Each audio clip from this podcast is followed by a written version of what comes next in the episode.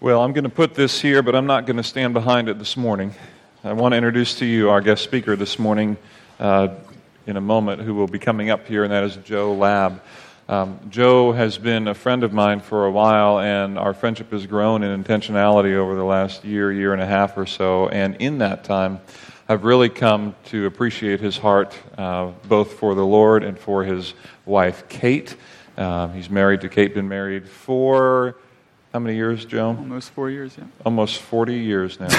Almost, sorry, what was that? Four. Four. Four years. All right. So there's going to be a zero on the end of that someday because Kate and Joe are, are, great and their heart for God is clear and their love for each other is strong. And Joe is a student at Westminster Seminary now, has a couple more years till he's done there. Um, and he also has been speaking at Hershey Mennonite for a while and filling in in their pulpit there on a regular basis, which is interesting. So, for those who know history at Grace Point Church, when we used to be Paradise Mennonite Church, we were in the same district with Hershey Mennonite Church, if I'm getting my history right. And so, in a way, there's a little bit of a full circle here with a relationship again with Hershey Mennonite coming right back here to this space here to address us this morning. So, um, Joe is also connected with the factory ministry. He's been involved there for years um, and mentors some students in our community. So, Joe, we're really glad to have you here. I'm glad to have you here, and we're looking forward to having you come share your heart with us this morning. So, you know what? Applauso for Joe Lab. Joe, come on up, man. We're glad to have you. Thanks, Tim. Thank you, man. Appreciate you. Thanks. All right, well, good morning. Uh, it's good to be here with you this morning. Um, the other point of credential that Tim, Tim didn't mention, um, that Randy pointed out before the service, was that Tim and I go to the same barber. So it works, that works out well for us. Uh, but no, thanks for having me, Tim, and thanks to all of you um, for being here as well. Um, I consider myself a, a practical person. Um, and so in college, when Kate and I were dating, my, who is now my wife, um, she always she asked me this question, and, and, to this day even, like, what do you want for your birthday? Or what do you want for Christmas? And me, I never know how to answer that question. And so usually the thing I want is well beyond the budget of a college student or even my budget now. And so again, I consider myself practical. Well, okay, Kate, you asked me what I want, so I'll take, well, I mean, we're in college, so double ply toilet paper would be nice, um, some toothpaste, uh, and, and maybe some deodorant and some, some practical things. And to me, and to me, that's just the way that I am. I could, like I said, I consider myself practical. I want things around me in my life to serve a function, to, to act purposefully for me. The way I'll use them. But then when I think when we cross the line from the material world to the immaterial world, I think about you know, my relationship with God. I think about my faith. Does that have a function? Is it practical? Does it serve a purpose? And so I fear sometimes we as Christians, we don't view our relationship with God that way. We don't view our faith as practical, as fulfilling a purpose, as one that functions. I think we know that it's important. I think we know Ephesians 2, right? Where, for by grace you have been saved through faith. So we understand its importance, but is it functioning? Is it moving beyond a heart and mind level, a heart and head level, and moving to our hands and to our feet? Is it practical? Does it serve an everyday purpose? Is it working? And so, my question for us is if faith is to be practical and move beyond our head and our heart, what does it look like? How does it act? How does it function? Is it working? And so, to illustrate this example, uh, would you turn with me to Genesis 22? Whether you have your Bibles or on your phone, either is fine. Um, and as you turn there, I want to give us a bit of context in Genesis 22. See, in Old Testament times, a person's livelihood was built around their family. And if you wanted a family that was going to sustain you, you needed to have children. Because ultimately, they were the ones that were going to take care of you. They were the ones that were going to support you when you got old. And most importantly, for, for these times, it was, it was really important to have a boy because the boy was the one that was to stay in the homestead, in the house, and see your, and take care of you to the very end. And it was the inheritance that was being offered to the sons. While the, the women would go away and off in different homes and get married, it was the boys who stayed. So if they were having kids, it was important for them to have a boy that could stay and take care of them, that can inherit their inheritance. And we get to Abraham in the story today as one of our main characters, and his wife Sarah. Years and years they were trying to have a family. Years and years they were trying to have children, but they couldn't. And Abraham longed for a son, longed to love a son. But again, year after year, none came. And then one day, at the age of 75, God came to Abraham and called Abraham and said, Abraham, Go from this place into the land that I will show you, and I will make you a great nation, and I will bless you, and I will make your name great. And so Abraham, hearing the promise of God, takes up everything, him, his wife, and his nephew Lot, and he, they go. Hearing the promises of God, hearing that God would give him a nation, God would give him a son, and they left. Hoping in the promises of God. And so they were in the wilderness, they were in the land, and it was miserable. Much like how many stories go in the Old Testament. It was miserable. Year after year went by, and still no offspring. No son, no daughter. And instead of a land of plenty, they got a land of famine and drought. And it was so bad that they actually had to leave for a period of time to seek refuge. And year after year went by until 10 years later, and still no son. Though Abraham longed for one, he desired one. He desired somebody, an offspring, to call his own. And so 10 years passed, and God again comes to Abraham and says, Abraham, I'm going to make your name great. I'm going to give you descendants as numerous as the stars in the sky, as numerous as the dust on the earth. And if you've ever been to grandma's attic, you know the dust is plenty. But I'm going to make you a great nation. And once again, Abraham believes in the promises of God, and he's willing to abandon everything he knows in obedience towards them. And at this point, if you're Abraham, you might be a little upset. Year after year, you're waiting. Year after year, you're only getting older. And Abraham's approaching 100 years old. Sarah approaching 90 years old. Biologically, things don't happen right anymore. The Bible describes them as not me. The Bible describes it twice as they're as good as dead. That's not my qualitative statement. But they're advanced in years, as the Bible says. The clock is ticking, and still no son. But amazingly, Abraham continues to have faith in this promise, and he continues to wait, he and Sarah both, for a son. Are there hiccups? Yep. Abraham's not perfect. But overall, he remains steadfast in his faith, believing in the promises of God. And so then we get to Genesis 21, right before where we're at today. And finally, 25 years of waiting, 25 years plus some of longing for a child, longing for a son. And finally, we have the birth of Isaac. The first physical manifestation of the promises of God coming true. Finally, a descendant. And then we get to our text today. and find one of the most difficult testings of faith. It's in the testing of Abraham's faith that we see faith working practically. We see its function, we see it working. We see faith that goes beyond the head and the heart and move to the hands and to the feet.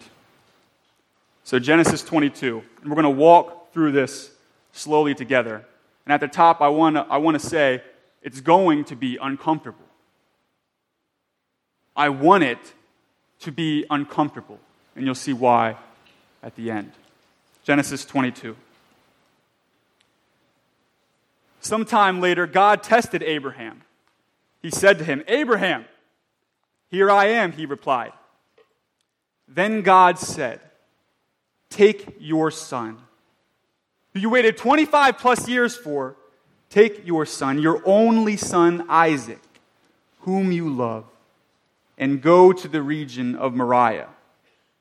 Sacrifice him there as a burnt offering on one of the mountains I will tell you about. Gut wrenching, right? Take your son, your only son, whom you love, the one that you've waited year after year for, the one you've been expecting for a long time,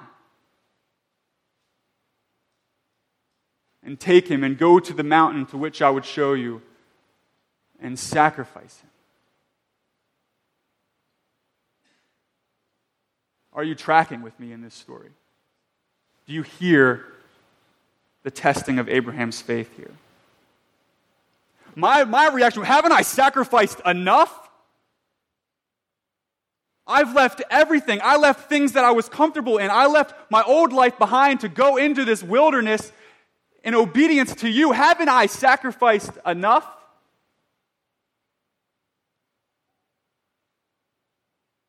I don't want to imagine this.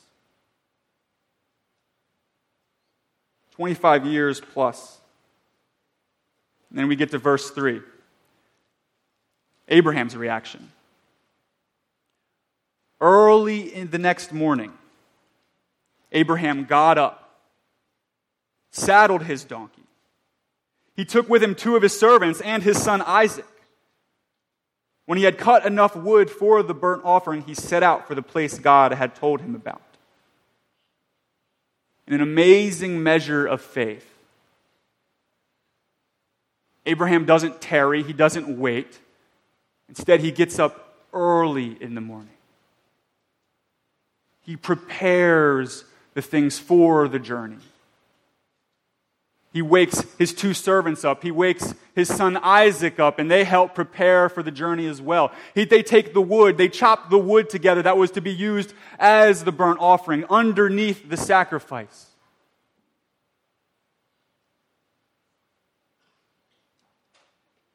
And they set out together. You see, to Abraham, this was really going to happen. This was a reality. He was following and being obedient to God. And upon hearing the command from the Lord, he immediately moves to obey early the next morning. He has a faith that works and acts because he trusts in the promises of God. He trusts in the reality that God is for him, right? We sung about that this morning, that God is for us. And he trusts that that's true about his God. And so his faith works and moves to obey. Verse 4. On the third day, Abraham looked and saw the place in the distance. He said to his servants, Stay here with the donkey while I and the boy go over there. We will what? Worship. We will worship and then we will come back to you. Now, I love this. Again, what are they going to do? You can have some interaction here. They're going away to worship. Going away to worship. Inherently in worship, the worshiping party recognizes their inferiority and recognizing then the other's superiority, right? that God is ultimately way above them. That God is the creator and then they are the creation. So, worshiping God as supreme. They're going away to worship.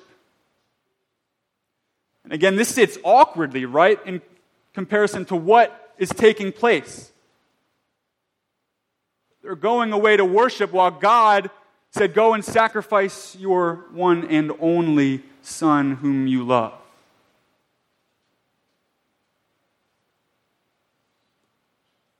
But notice the end of verse 5. We will worship, and then we will come back to you. We will worship, and we will come back to you. Amazingly, Abraham had no concept for resurrection. This is Genesis 22. This is early on in redemptive history, right? No concept for resurrection, but he had faith in a God that was far above anything he could imagine, far above any expectation that he could ever have, trusting in the promises that God made to him beforehand, trusting that he would have descendants as numerous as the stars, as numerous as the sand, as numerous as the dust. And so God, or Abraham, because of his assurance in these promises, acts in faith and is able to say, We will return to you. We will return to you. And so, verse 6, right before they're heading up the mountain, Abraham took the wood for the burnt offering and placed it on his son Isaac father placing the wood on the back of his son to carry up the mountain. And Abraham himself, the father, carried the fire and the knife. As the two of them went on together, verse 7, Isaac spoke up and said, Father, Yes, my son, Abraham replied. The fire and the wood are here, Isaac said, but where is the lamb for the burnt offering? Abraham answered, God himself will provide the lamb for the burnt offering, my son. And the two of them went on together. Naturally, Isaac asks, Dad,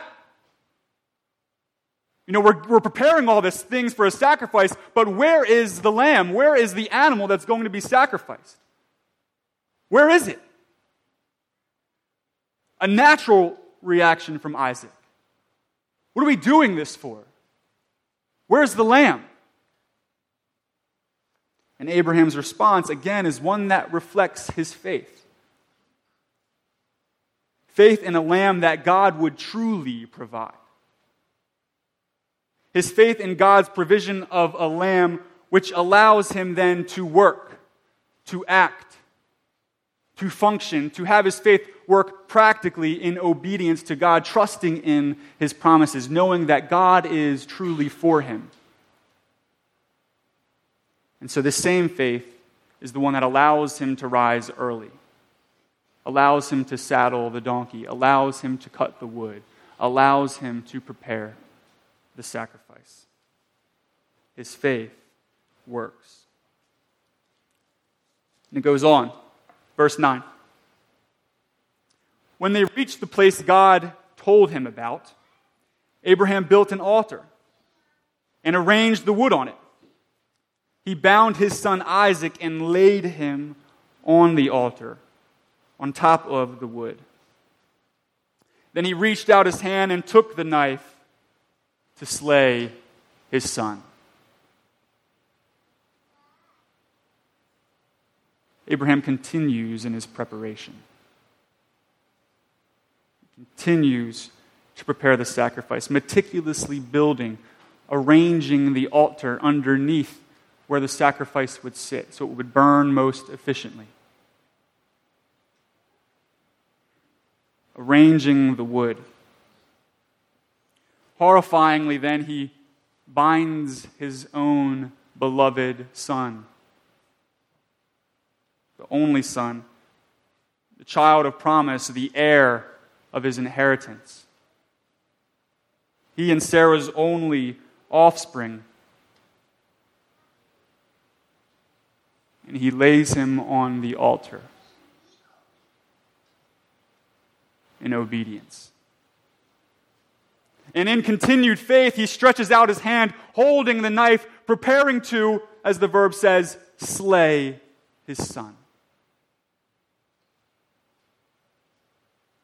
Obedient to God's command, his faith working in his actions to follow the Lord. But that's not the end of the story. And we're thankful for. Verse 11. But the angel of the Lord called out to him from heaven, Abraham, Abraham, here I am, he replied. Do not lay a hand on the boy, he said. Do not do anything to him. Now I know that you fear God, because you have not withheld from me your son, your only son. And Abraham looked up, and there in a thicket he saw a ram caught by its horns. He went over and took the ram and sacrificed it as a burnt offering instead of his son. So Abraham called that place, The Lord will provide. And to this day it is said, On the mountain of the Lord it will be provided. And so we as an audience, we as a reader, right, we rejoice in this reality. We rejoice that God, our Father, spared Abraham from sacrificing his one and only son. We rejoice at that. And Abraham and Isaac, both being true worshipers on the mount that day, returned to the servants. And God did provide. In this case, he provided a ram for the burnt offering to sit atop the altar that he meticulously arranged. He did provide. He always provides for his people. It may not be in ways we always like, but he is not a God that breaks his promises. So, one of the questions we have to ask ourselves is do we have this type of obedient faith? This type of obedient faith that's willing to sacrifice all that we have, our most valuable possession, one that costs us great. Because notice this here. The language in this story is very intentional. And it's corollary to something that would happen in the future. Because God, being our Heavenly Father, did not count it too great a cost to give up His Son right? His one and only Son, whom he loves. He spared Abraham, he spared Isaac from going through that, but he loved you and I enough to send his Son, whom he loves. And we sung about it this morning, right? The nails in the hands, the spear in the side. the knife went into Jesus. The nails went into the hands. He was not spared from the sacrifice. In Christ's work on earth, the promises coming to reality, it gives us faith then. And it's recognizing the reality of who Christ is, who Jesus is in our life, what God the Father has done on behalf of us, that we worship Him in faith. And in all of this sacrifice, in all of who God is, we can't help but worship Him with our hands and with our feet. And so, our Father in heaven, in a desire to free us from our bondage of our own sin, desiring to reconcile relationship between us and Him, desiring to reconcile relationship with one another, prepared His Son for sacrifice.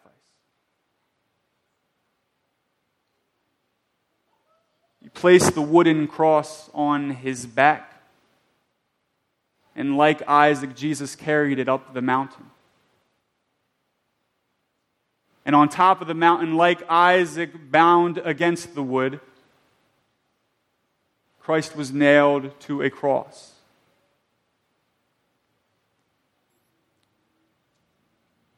A guilt offering for all those that would believe. For the only way that we could be put in right relationship with God was by Christ's blood shed on that cross.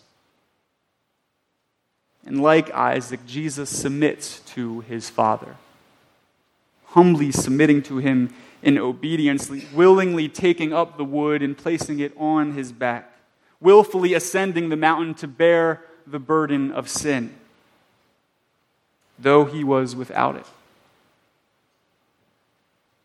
So praise God that he acts on behalf of creation to send the sacrificial lamb, the lamb promised here in Genesis 22. John the Baptist proclaimed it Behold, the Son of God, the one who takes away the sins of the world. This is He, our Christ. What I want us to understand this is a game changing reality. We shouldn't miss this. If you were tracking through the story, we are uncomfortable with this. Costly grace is one where Jesus died for us. We simply receive it as a gift. This is a game changer. And so, our faith in this God, our faith in the promises, changes our entire perspective, changes our reality then, because we recognize that grace to Him was costly. So our faith doesn't sit on the sidelines, it gets in the game. It acts, it moves, it's practical. Now, what I'm not saying is that grace merits us any more grace or any more favor. It is not, our works don't save us, but what our works are a result of is our faith recognizing who Jesus is and having our affections stirred for who Jesus is, having our affections stirred that God the Father did not count it too great a cost to send his Son for you and for me. This stirs our affections. And we can't help but to get in the game. We act in obedience, we serve him in obediently. Are you so in awe of God that you cannot help but worship Him both in word and in deed? A working, practical faith recognizes that every possession one has is a gift from God. Now, Tim promised you a rapper this morning. That's not me. But one of my favorite rappers, Lecrae, says this You see, your money, your singleness, marriage, talent, your time, everything you have was loaned to you to show the world that Christ is divine. It's all a gift. That's why it's Christ in my rhymes. That's why it's Christ all the time. See, my whole world is built around him. He's the life in my lines but it's the humble recognition in that. An obedient faith that says, God, I'm willing to give it all to you. I'm willing to sacrifice my very best, my very most precious of possession for you. My whole world is built around you. A working faith is why we are so willing to give up our time while we volunteer at things like Vacation Bible School this week. Why we are willing to go into the school and serve them in summer school. Why we take trips to the Dominican, Dominican Republic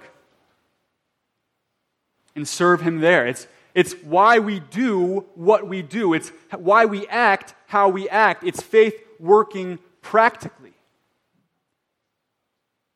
It's why we give our time. It's why we give our resources. It's why we so fervently pray for those around us. A faith that works is a faith that serves. serving faith is practical. And our faith works because it recognizes ultimately the work of Christ on the cross. And in turn, we then offer our bodies, Romans, Romans 12, we offer our bodies as a living sacrifice in all that we do, in all areas where we serve. Let's pray.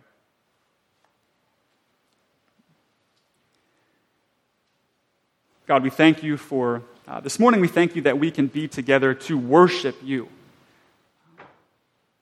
That you have loved us so and cared for us so, and that you have our backs, that you have our best in mind, that you were willing to send your one and only Son as a sacrifice for us. That you didn't count even the death of your beloved Son as too great a cost so that we might be put in right relationship with you. And so, God, we thank you for your provision, for your ultimate provision in your Son and that you have given us your word to study and to look at and to see your redemption played out. And God, I pray that as we recognize your great love for us, that we would humbly submit to you in obedient worship. And so that all that we do would be for your honor, for your glory. However we serve, however we give, whatever it is that we're doing for the sake of your kingdom, again, would be all for your honor, for your glory, for your praise. For the only reason we can do such things is through the blood of your Son, Jesus Christ, on the cross. And it's in his name we pray.